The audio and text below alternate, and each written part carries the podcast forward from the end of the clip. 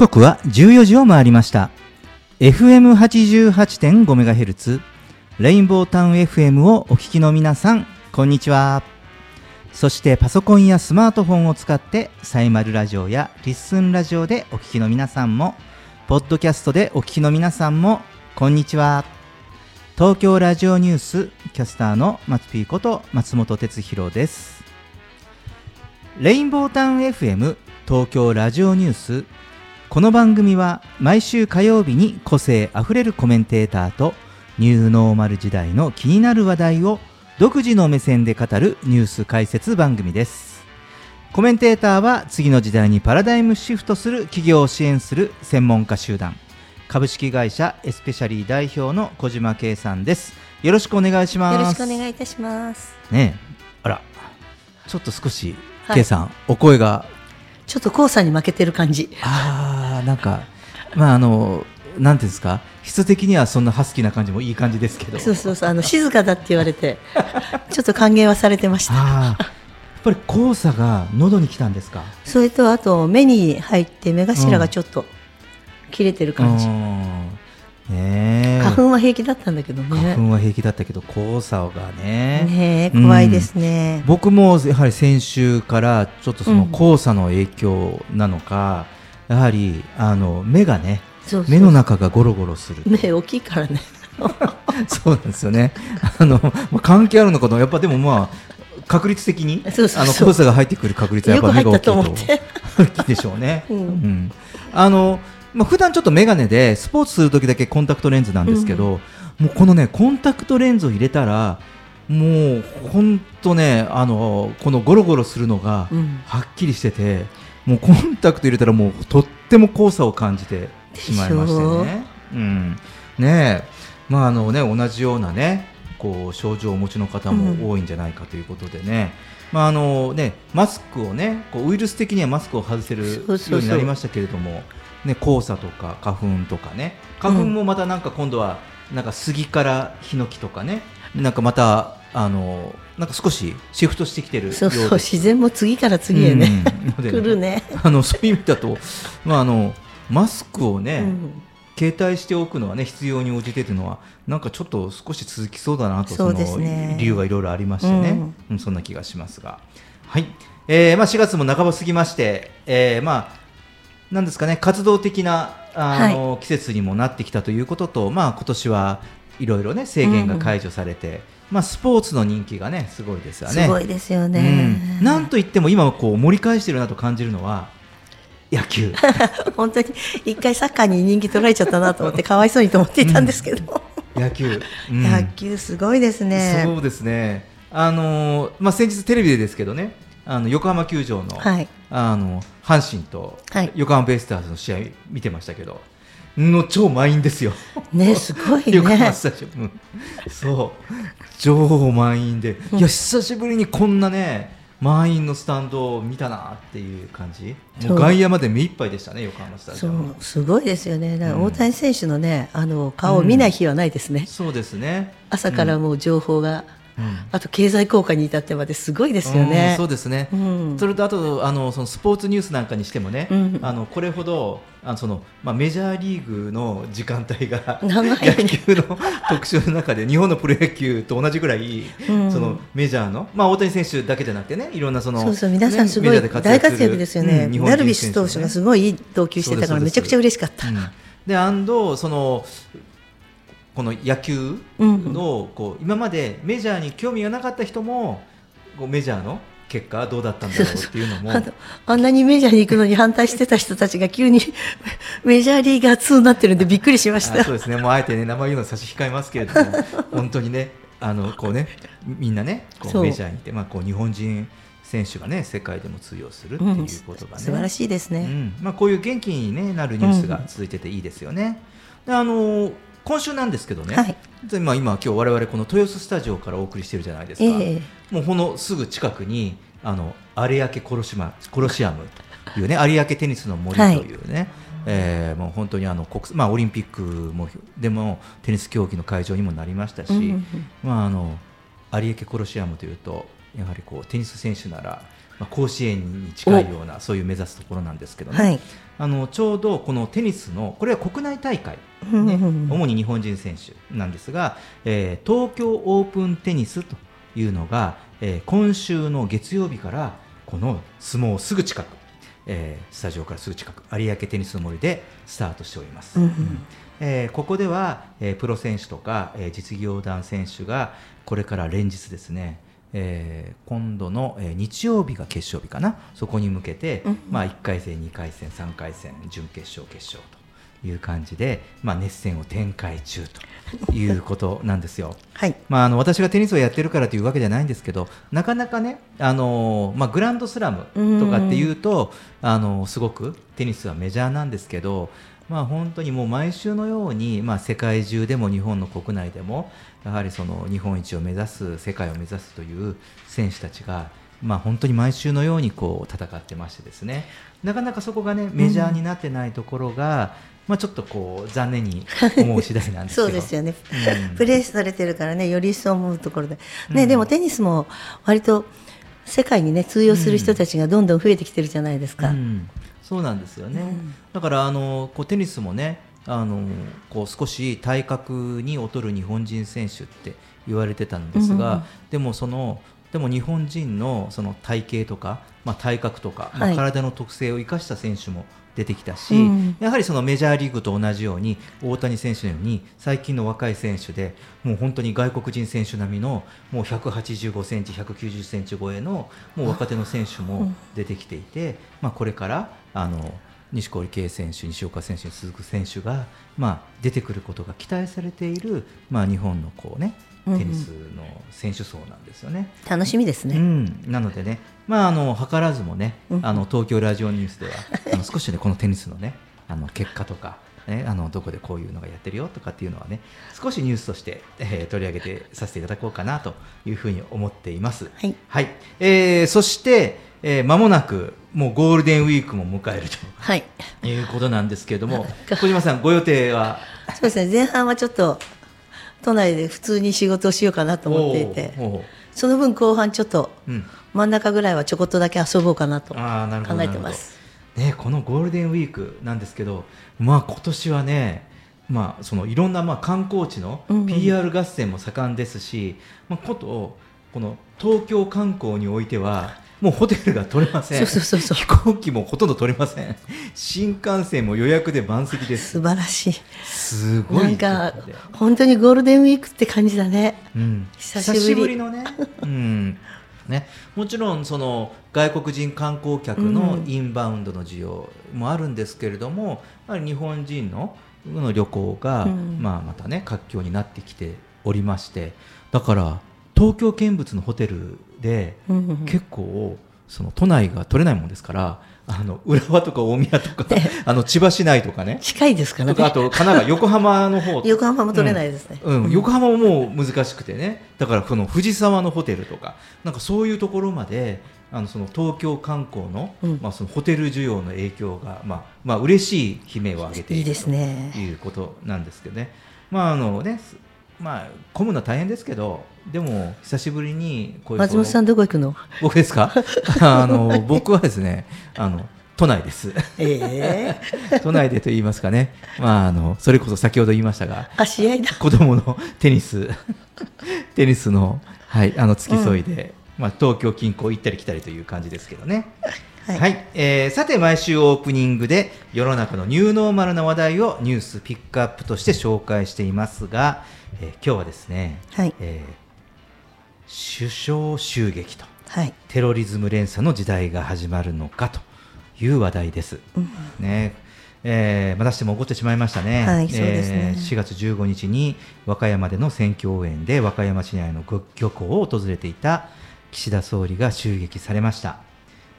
演説を始めようとした岸田首相に対して男が、まあ、銀色の筒を投げつけて、うん、まあ、聴衆 SP に取り押さえられた直後に大きな爆発音と白煙が上がったというこの事件ですね。あのテレビのニュースでも何度もこのシーンがねそうですね。放送されておりましたけれども、まあ、幸いねあの岸田総理とか、まあ、周りの方々に怪我はありませんでしたけれども、うんはい、やはりこういうその選挙期間中の遊説会場でまあ白昼なされたという暴挙にですね、うん、衝撃が走ったということです。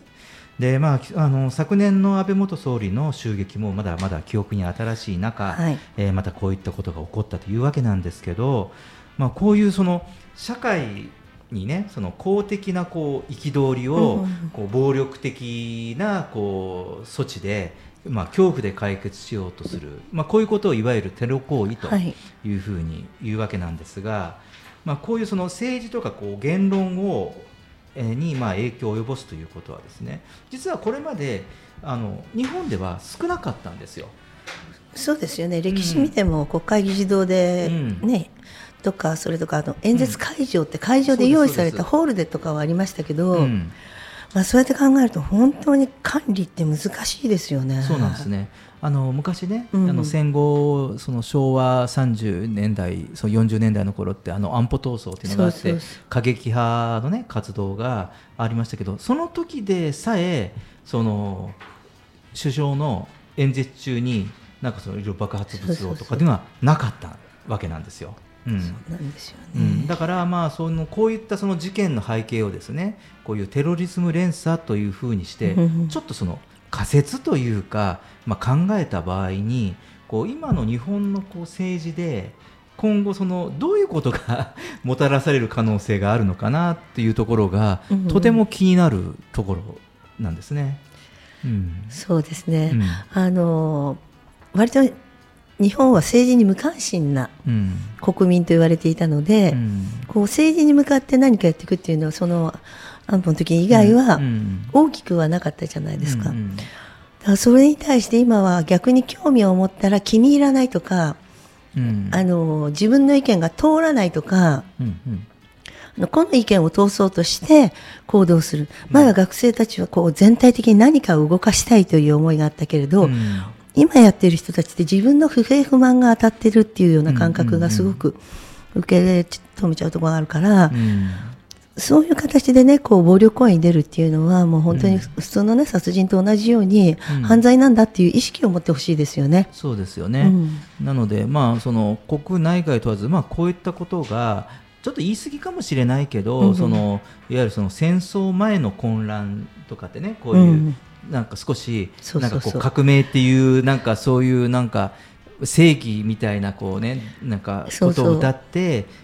るようなことがまあ結果それがまあ歴史を追いかけるとこうファシズムって言ったりとか、ね、うん、していたんですよね。なんかそういうことにの流れになっていかないかなっていうのがもうとてもその気のせいであってほしいかなと、はい、本当にその通りで。はい、うん。でそれと、まあ、その今、ロシア、ウクライナしかり、まあ、事実上、アメリカとかロシアのこう冷戦状態が今現在、ね、本当にただいま現在続いている中で、そしてその北朝鮮のミサイルの挑発も先日もね、あったじゃないですか。ね、嫌でしたね。ねうん、で、そのあとまあ中国の台湾の侵攻だとかっていうこういうその戦争の気配が少し現実その薄くはなくてどちらかというと濃くなっているという現状の中、まあ、今日のこういうテロの話というのもなんかあまりこうなんだろう次の戦争とかその戦前論にならないようにということを、まあ、願うばかりかなという次第ですね。そうですね、うん、はい、えー、以上今週のニュースピックアップでした。東京ラジオニュース。東京ラジオニュース。東京ラジオニュース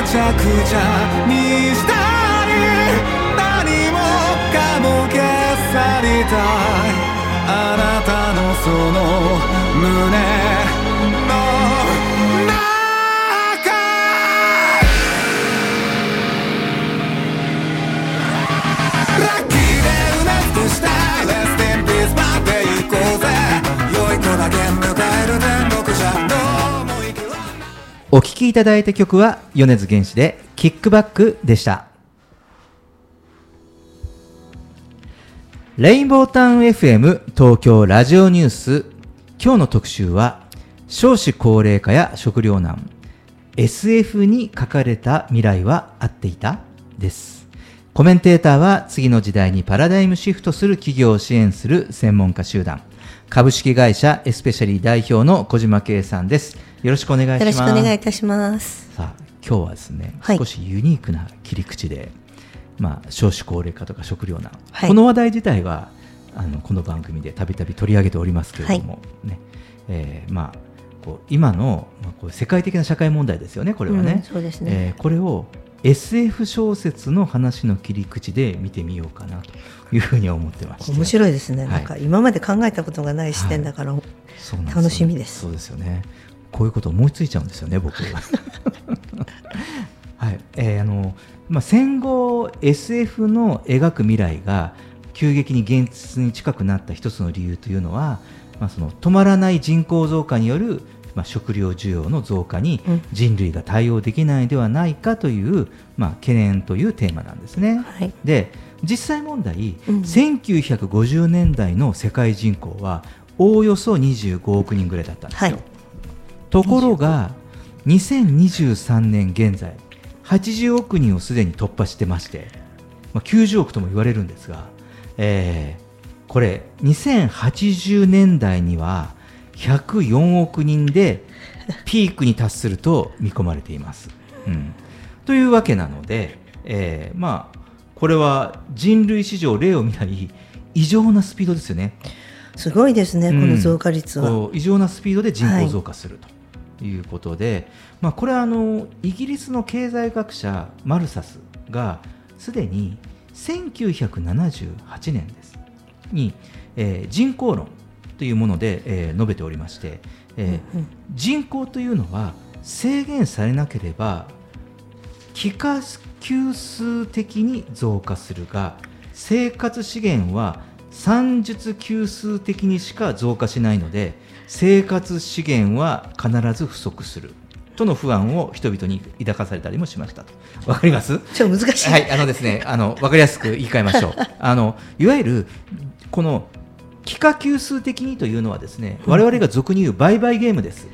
はい、人口はだから言い換えると制限されなければ売買ゲームで増加していく、2倍が4倍4倍が8倍8倍が16倍、はい。まあ、いわゆるネズミ算ってやつですよね、うん、うん、これを、まあ、数学的には幾何級数というふうに言うんですが、えー、的に増加するが生活資源は算術的級数というのはあの我々よくやってる去年より1割増しで、うん、例えば生産数があの去年の収穫高よりも、まあ、前年対比10%、1割増えましたよねっていう、こういうその、えー、割合定数でいくものをこういう30的級数なんですね。なので、えー、っとその人口が売買ゲームにもかかわらずその食料を作ったりとか食料が増えていくのは、はい、年間に前年度に、まあ、何パーセントずついろんな技術の進歩とか、うん、ね、生産の仕方とかによってその増えていくという係数なので、はい、これはもう数学的に生活資源は必ず不足するということを1978年に言っとったわけですよ。すでにそこまで言われていたにもかかわらず、うん、ただこれが幸いにして我々その人類はですね、うん、あのいろんな技術革新をするわけですね。はい、うん、やっぱりその工業化とか産業革命とか行きましたから、それが農業にも影響を及ぼしましたので、なので、えーと、小麦とか米とかトウモロコシとか、そういったものが品種改良されたりとかあと価格肥料とかによってその高い収穫量を得ることができるようになったわけですよね。はい。うん、なので、まあ、これはあの俗に言うと緑の革命というふうに、まあ、歴史的には言いますが、はい、こういうその食料の生産性の向上のおかげで、まあ、短期間で3倍以上に膨れ上がった人口に対する食料の供給というのは、まあ、多少の問題がありながらもクリアしてきたというのがここまでの現状、うん、で、まあ、ここはこれまでうまく機能してきたんですが、えー、ここから先そうなるかと維持ができるかっていうのが疑問符ですでに我々のせの周りにもやはりこの食糧難とかいうね、少子高齢化で食糧難っていうことがニュースにも取り上げられたり、まあ、食料高騰という形でもね取り上げられるようにこの自然災害とか地球汚染、うん、コロナの影響もこれ地球汚染に含めます、うん、でそしてプラスアルファこれ人災ですが戦争ということによって食料不足の未来が歌われ始めているというこれ現状ね。現実。うん、なんかね自然災害っていうのはあの防ぎようがないものだから、うん、あのでもね今ね山火事とかすごかったりとか水害がすごかったりしてるじゃないですか、古いの。うんでまあ、地球汚染っていうのは人的なもので、うん、最後にね松本さんがつけた戦争っていうのが本当に大打撃だなと思っていて、うん、本来だったらで出荷できるものとかせっかく収穫できたものを、うん、で食料なんで食べ物がない人たちがいるにもかかわらずそういう行動をすることでそれが世界に回らなくなってしまうっていうところがあるからあの本当にこれって人災ですよねっていうところが。すごくありますよね。ご自分たちはちゃんと食べれているんだろうけど、他の人がちゃんと食べれるようにって、うん、世界のリーダーを名乗るならば、うん、ならば、世界中の人に食料が回るっていう方な発想にしてくれたらすごくいいのになっていうのを、この今、増えていく中でね、足りなくなるっていうものを補おうとしたら、やることができる人たちがやっていないことがすごくちょっと嫌だなって考えちゃったりしました。うん、そうなんですね。で、まあ、こういったね、今のこの現状を、その、昔の SF 小説が、まあ、その一つ先読みの話として作ってるわけですよ。これ映画にもなったんですけれどもね、はい、まあ一つご紹介したいかなと思いますが、ね、これあのソイレントグリーンという映画なんですね。うん、これあの1973年に作られた映画でして、でこれは2022年のニューヨークが舞台の作品なんです。いや、最近ですね、ちょうど。だから、その、1973年に作られた映画なんですが、今の、今をまあ未来としてね、当時ですからね、うん、そのニューヨークで、で、その時のその2020年のニューヨークは、その食糧難に陥った社会というのがテーマになってる映画なんですよ。あうん、その時作ってる作った人もあのすごい先 先読みどころがもうなんか23、うん、回経験してんじゃないですかね これを。そうですね、うん、でこれをどのようその食糧難にあった社会がこれをどのようにして解決したのかを描く、まあ、ちょっとね背筋が凍るような恐ろしい映画なんです。私学生時代にこれ見まして、はい、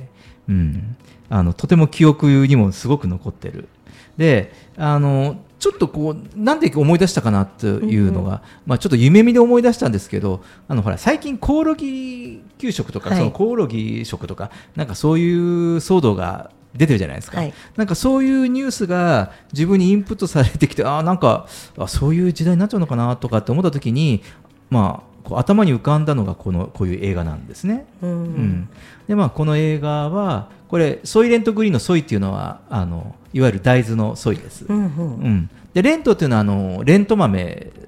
なので、はい、まあそう未来はですね食糧難になった未来は週に1回国の配給で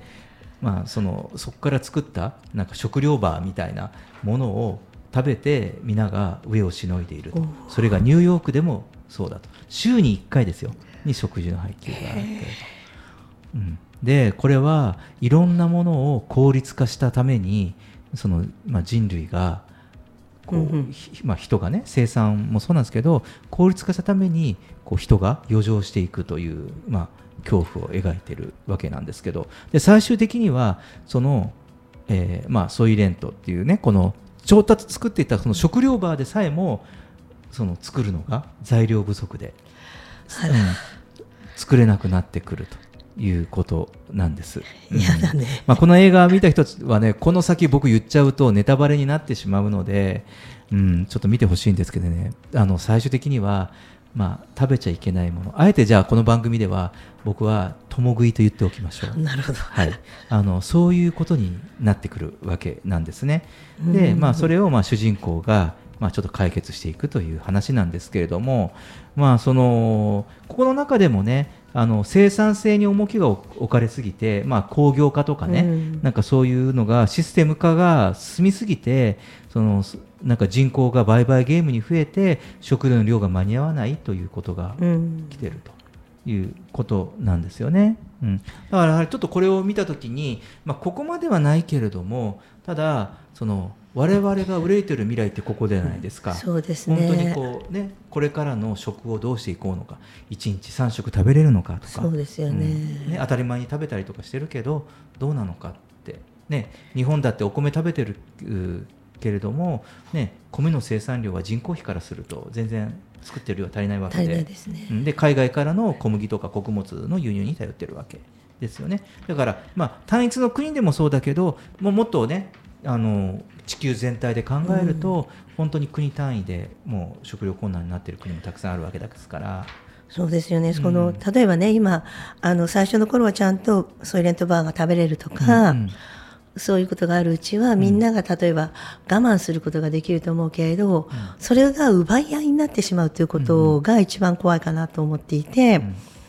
そうするとみんなお腹がすくからやっぱり何かを食べなきゃいけなくなる。そうですね。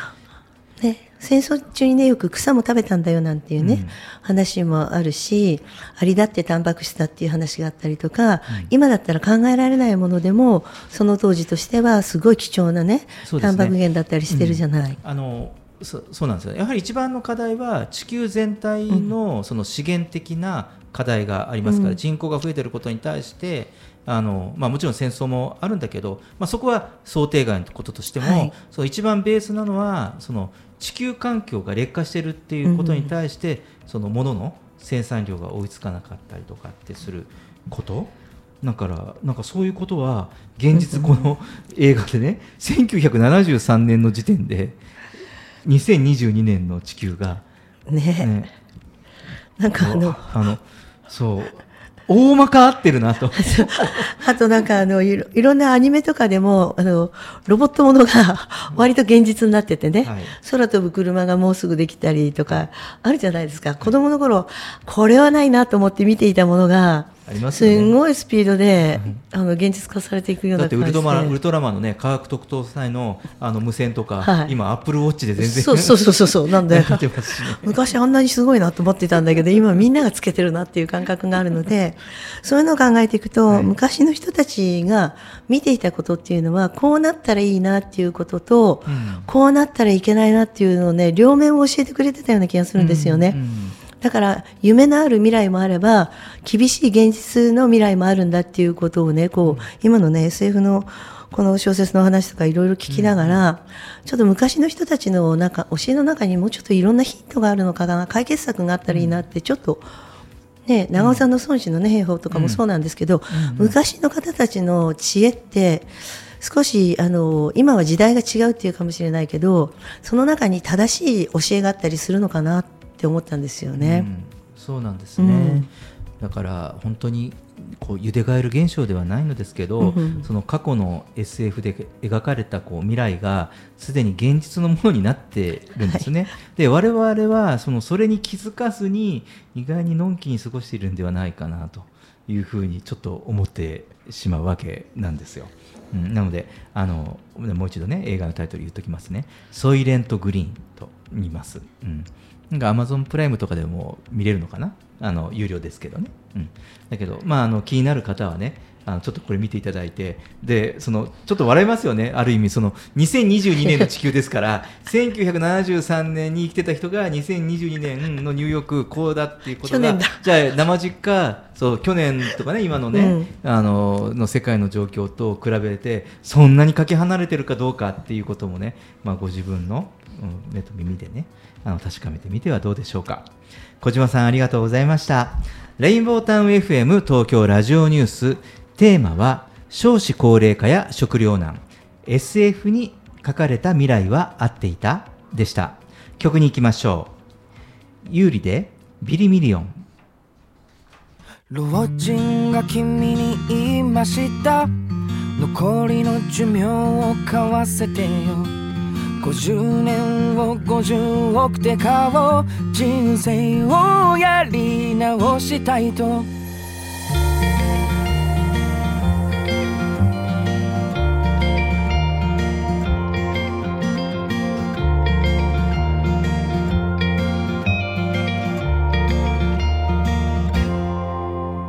ただ起きて食って働いて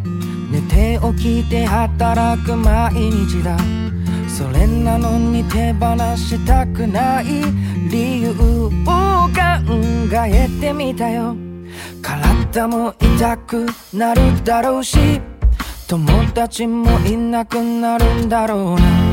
恋愛もできなくなるような。その値段じゃ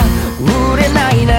僕が生きてるこの時間は50億以上の価値があるでしょ。う生きてるだけで丸儲け。これ以上何が欲しいというの？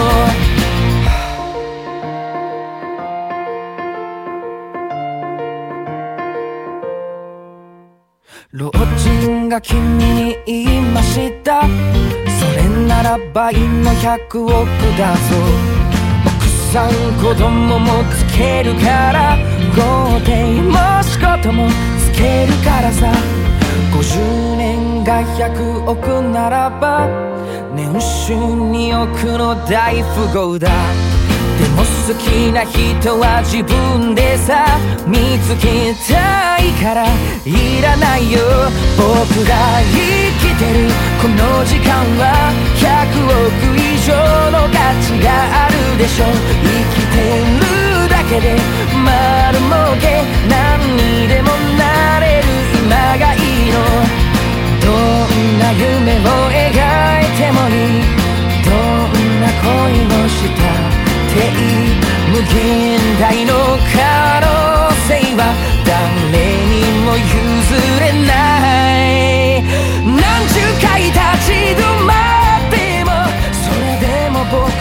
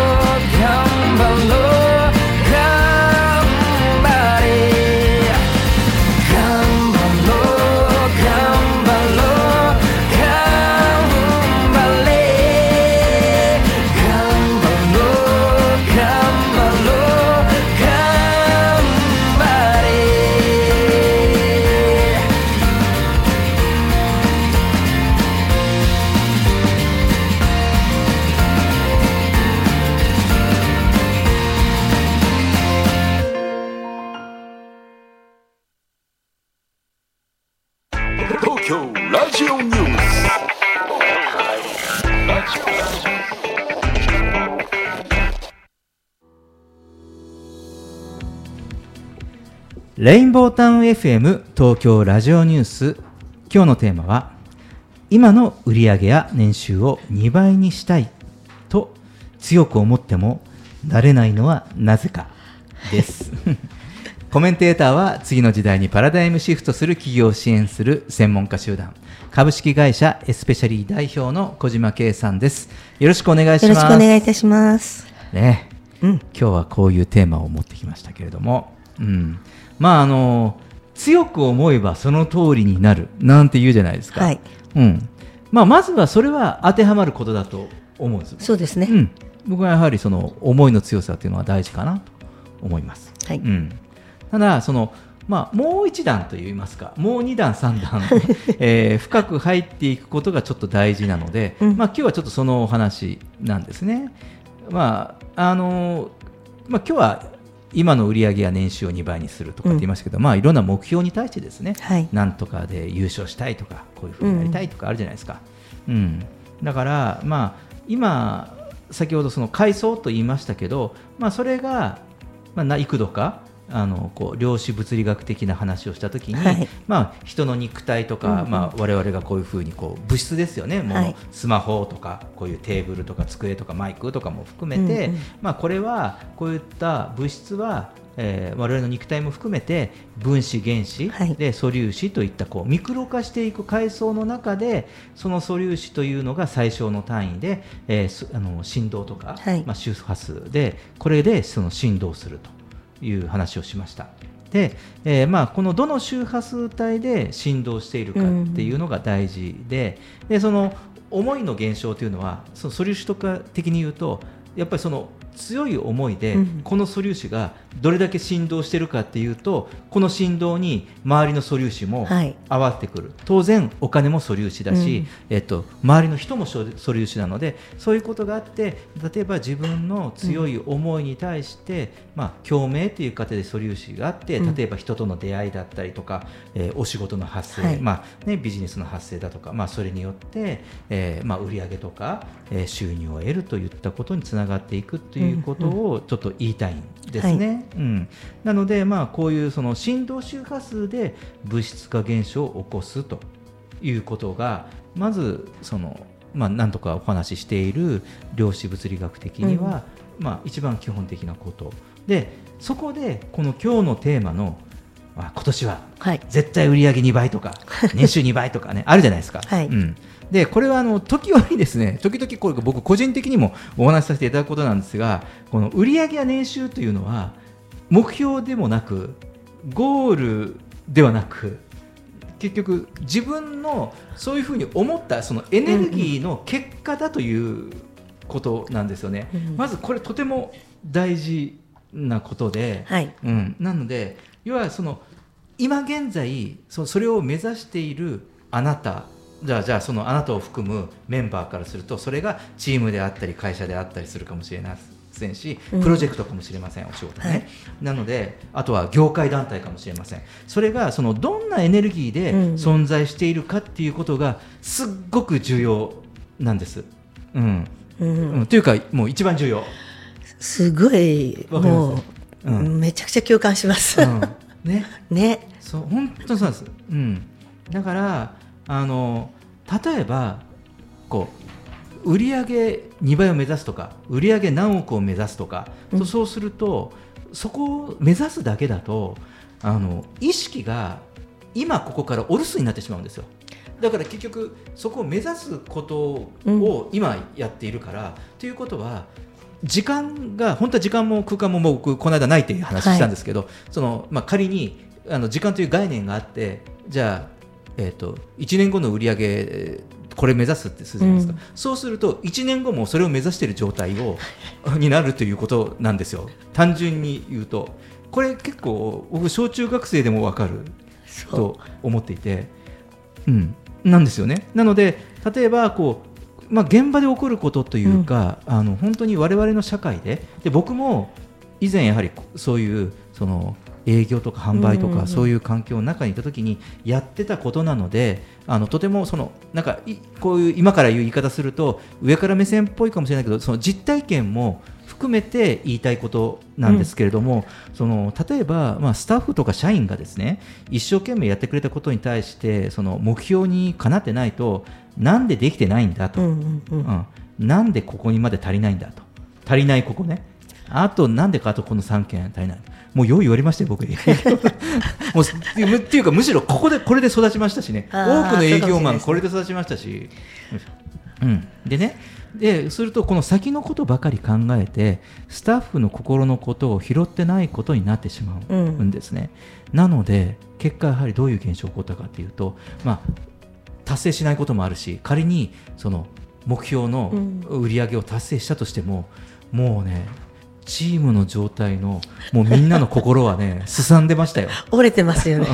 心折れてるし、うん、やはり自分がされた嫌なことを次の後輩たちにやらせるし。なんだろうねその、うん、あの厳しい掟だけがあの次の世代に残っていくっていう、うん、ところがあったりしますけどね、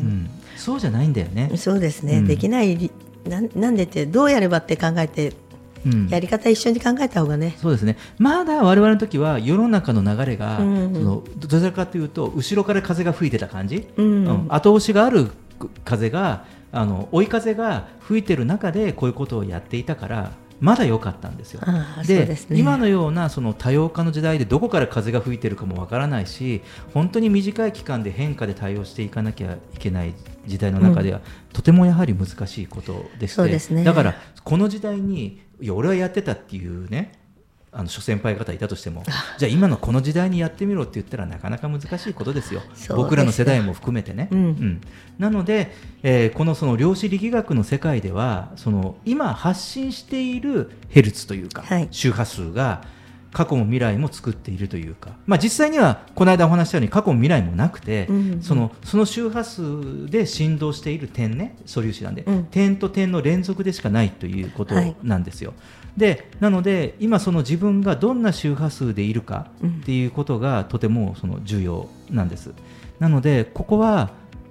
ちょっとヒントなんですけどその目指すということと浸るっていうそのこれとても感覚的なことなんですがの違いというふうにその感じていただければ覚えていただきたいなというふうに思うんですが、あの例えば売上とか年収が2倍っていうとその頑張るというその目指す周波数でいるとその頑張る気合だとかっていう周波数でいるともうあの年々それでいるとですねだんだん心が苦しくなってくるんですよ。はい、うん。本当に。だからでそこでその心が折れてしまう自分がダメだと思ってしまう、うん。はい、でもほら本当は全然ダメなわけではない。そうですね、うん、なんですね。でそのダーウィンの進化論で言うと最も長く生き延びるのは強いものでも賢いものでもなくて変化に対応できる種族だというふうに言っています、うん、ですから過去うちはこういうやり方だというものは滅びるんですよ。でこういうやり方でここを目指すというのはやり方として今はやばいんです。やばい出ちゃいましたねやばいが、うん、俺たちのやり方をだから昔のやり方を強いてこのやり方でここのの目指すぞと、うん、いうのはやばいんです、うん、でまあうまくねこういった話をねその、まあ、今日のテーマはその売上とか年収の話なので、うん、そこに戻すとその売上とか年収は目指すものではなくて本当に結果ですよということなんです。はい、でこの先ほどのあの売上や年収をその2倍目指す側だとずっとその周波数でやり取りするので未来も年収2倍を目指すパラレルワールドにいるんです。嫌ですねそんなパラレルワールド。いるんです,、うん、いるんですよ。うん、でそうではなくてその売上がとか年収が2倍とか3倍になっていく側はその喜びですよね。自分がこう仕事をさせてもらってるとか、うん、やはり本当に、まあ、好きなことなくてもなんかこう人から喜ばれて本当に自分が嬉しいとかっていう、うん、そういうその喜びでその最高の自分を、うん、まあ、最高の私を生かしていくっていうことなんですよね。なのでそのこちら側がその我々の本来のその天命の流れになるというか、うん。いうことなんです。なのでなのでこれはそういう気分でいるっていうことに浸るという感覚です。うん、いいですね。そういう側にその浸っているということ、うん、なのでその、まあ、こういうお役立ち側というふうに言わせていただくとそこはその喜びとともに最高の自分を生かしていって、うん、でそういうふうに自分がその喜びを生かしていくということをしているとその前言ったその振動って言ったでしょ？だ周波数をその自分が発してるわけですよ。でそうするとやはりその周りにもその周波数が飛んでいくのでやはりそういう人たち、うん、うん、そういうふうに共鳴する人たちが例えばそれはお客様としての出会いかもしれないしまた仲間としての出会いかもしれないし、うん、まあ、また全然ね違う形でそれは今のは人だけではなくてこれが、えー、例えばその理想の場所に会社が作れたりとか、うん、場所とかね、会社の社屋とかああとだからまあ売上のお金もそうですね。そうですね。うん、なんか売上がね増えれば、うん、みんなにもねお給料もいっぱい払えるようになるし、うん、まあ中小企業っていうのは本当にいつもそことの戦いだったりするんですけれど、でもねあのちっちゃい会社でもこの会社にお願いしたいって言ってもらえたらすごく嬉しかったりするじゃないですか。そうですそうです。それが結構嬉しくて、そうですよね。あのさすが小島さんとか褒められちゃった暁にはもうそこにもう最高に慕っちゃってる自分がいてね。いやそうです。だから小島さんねガチャってね今年ね、うん、えっ、ー、と15周年、はい、ね超えて。やはり会社10年やるってもう多くの9割方がやはり作った会社が10年以内に潰れていく中、うん、やはり15年会社が続いていくっていったところはやはりそういう会社を見ているとやはりそういうそのなんだろう売上の仕組みとか仕掛けとか、うん、そこだけではその続いていかないわけ、ね、そうですね。ちっちゃければちっちゃいほどね、うん、あの人間関係が大事かなって、まあ、離れていっちゃう人は離れちゃった人で、うん、私は、あのあまり去る人はおうと思っていなくて、うんうん、また困って何かってうちで働きたいと思ったら帰ってきてくれればいいなぐらいしか思っていなくて、うんうん、それはその人が選んでそっちがいいと思っていくんだから、うん、そこで逆に成功してほしい、と思ってたりすると。うんうん。なんかたまに会ったりした時でもちょっと楽しくお話ができたりするから、うんうん、そうですよね、うん。うん、いや本当にね今みたいな小島さんが言った考えっていうのは本当にとても大事なんですね。なので、まあ、その自分のねこうやはり自分の喜びの輪が、もう今のそうすると今も未来もそのそういったその喜びの周波数というかヘルツでずっと続いていって、はい、でその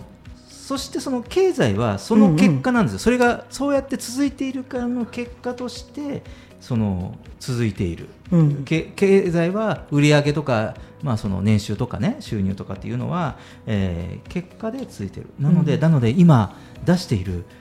聞いている皆さんもあなたの周波数ヘルツが大事、はい、うんそう。ね嬉しいこと、ね、人にやってあげて人が喜んでくれて、うん、あ自分もなんかとてもいい気分になったことそこを思い出してください。その気分その気分がうん、がとても、うん、そのまあ、もちろんそのライフワークもそうだし例えばそれはお仕事だからクールに別ではなくて、うん、お仕事だからこそまた大事。ビジネスだからこそこれは大事なんですね。うん、なので、まあ、こういったところにいるとこうなかなかねあの反対にこう頑張るチームだとその自分自身の周波数が目指すヘルツだから仲間も目指す連中で集まってくるわけですよ。やる気満々の集団だな、うん、でそうするといや逆なのよ。そうすると目指してもなかなかだめだねなんて話し合いになってしまうわけ。なんかちょっと打ち合わせすると。うん、せっかくやる気満々が集団になったのにね、うん、潰し合っちゃもったいない。そうなんですよね。なのでまあ、そのやはりお役立ちの側に浸るということが大事ですね。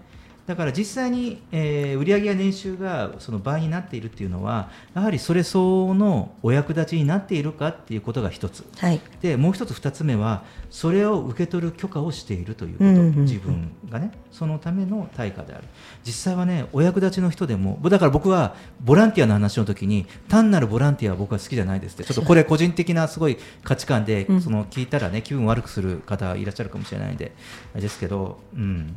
あのこれはねあの受け取る許可なんです。経済は、やはり自分にお金が来たらこのお金をどう今度は世の中のために使うとかあとその自分の応援してるお店で使うとかっていうそういう経済があの回ることで成り立っていくじゃないですか。うん、うん。だからそれがその受け取りの許可なんですよね、はい、僕も昔ちょっとねこの受け取りの許可ができずに苦労したことがあるんですが、うんうん、やはりこの知識がとても大事。でとにかくね今日その今の意識がとても大事でその強く思うのはそのお役立ちでこうワクワク生きれることにこう喜んでそしてその周りにどうやったら喜んでもらえるかなっていうことをを考えてる自分がかっこええなと思う 強く思うことなんですよ。それめちゃくちゃ大事。うん、ことそうねなのでだからもうその売り上げは年収2倍は結果なんでそれを強く願うんじゃなくて、はい、えー、まあ、自分を生かしてその喜びを周りに広がってその広がりがその今度周りが喜ぶことで、うん、えー、なんていうのかな広がって経済は結果得られる。ね、売り上げが年収2倍はねあの心疲れますよ、そうですよ、ね、ぶっちゃけたところ、うん、だってなだって理由はって聞かれるともう答えは簡単。今に心がないから、うん、未来に得たことに気持ちが奪われて今に心がないからなんです、うん、なのでねちょっと今日はあのまあ、量子物理学的な解釈という話題の中なんですが、えー、こういうお話をさせていただきました。まあ、いわゆるその、まあ、心を豊かにこれは理想論ではなくて心豊かに経済のパイプを太く大きくあと循環させていくということ。経済は集める、お金を集めるものじゃなくてお金は循環させるもの。経済は循環させること。ですね、うん、なので、まあ、ちょっとそういうね、えー、未来になるとなんかとてもこう我々の未来は、ね、豊かだし、ね、続く人たちにとっても、ね、未来は捨てたものじゃないですよね、うん、はい。えー、小島さんありがとうございました。レインボータウン FM 東京ラジオニュース今の売上や年収を2倍にしたいと強く思ってもなれないのはなぜかでした。ではエンディングに行きましょう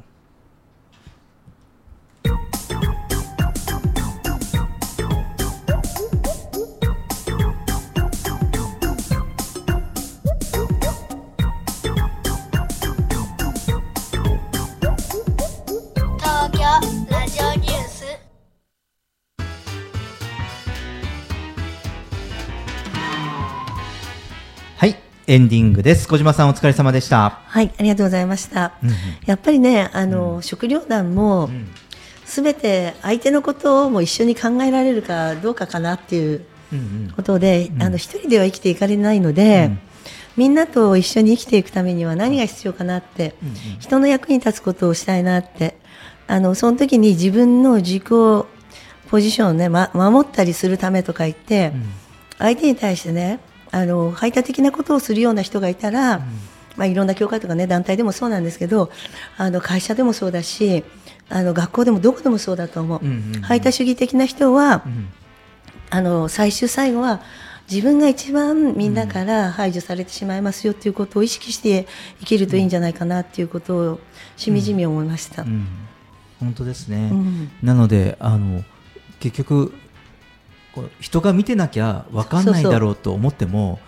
そうですね、人はね あの本当にあの素粒子が浸透してますから、うん、どんな周波数で生きていくかっていうのは、うんうん、昔はね神様は見てるって言ったけどでも 物理学的にそうするとやっぱりそういう振動であの生きていると、うん、やはりアンハッピーなものを引き寄せてしまったりとか最終的にはね、うん、人とねね縁が作れなかったりとかってするわけですよ。あの本当の意味でね。うん、なので結局はその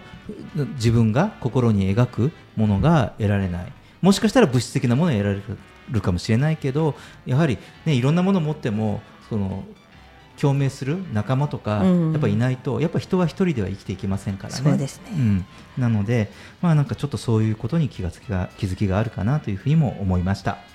はい、えー、番組からのお知らせがあります。えー、ラジオ講座孫子平法家長尾和弘の中小企業 DX 戦略が、まあ、先週から始まりましたが、はい、はい、えー、毎月第2第4週にお送りします。で、えーまあ、先週は1回目の放送だったので、はい、えー、まあ、次回は来週の4月の25日になるわけなんですが、はい、あのこのラジオ講座の部分だけ、えー、Apple Podcast や Spotify で、えー、チャンネルができまして、えー、こちらであのこの講座だけ聞くこともできるようになりました、うん、すごいですね、はい、もうすでに1回目の講座もアップされております、はい。うん、あのお聞き逃しの方とかもう一度聞きたいという方はあの中小企業、あの、ポッドキャストの、えー、アプリとか、その中で、いろんなチャンネル検索することができるんですが、簡単ですよ。その、のポッドキャストのキャンセルの中で、中小企業 DX とか、あと、長尾和弘さん、ね、このフルネームを入れて検索していただくと、あの、このラジオ講座のチャンネル出てきますので、えー、聞いていただければと思います。えー、東京ラジオニュースでは公式ツイッターと公式フェイスブックページを開設しています。皆様からのご意見ご感想、全国からの情報は、ハッシュタグ東京ラジオニュースとつぶやいてみてください。それではまた来週お会いしましょう。She would never say where she came from. Yesterday don't matter if it's gone. While the sun is bright, or in the darkest night, no one knows. She comes and goes.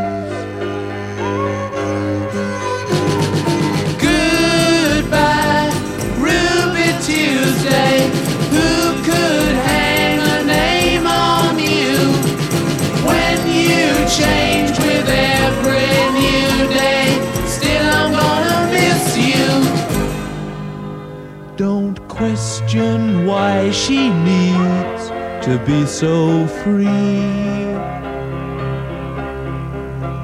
She'll tell you it's the only way to be. She just can't be chained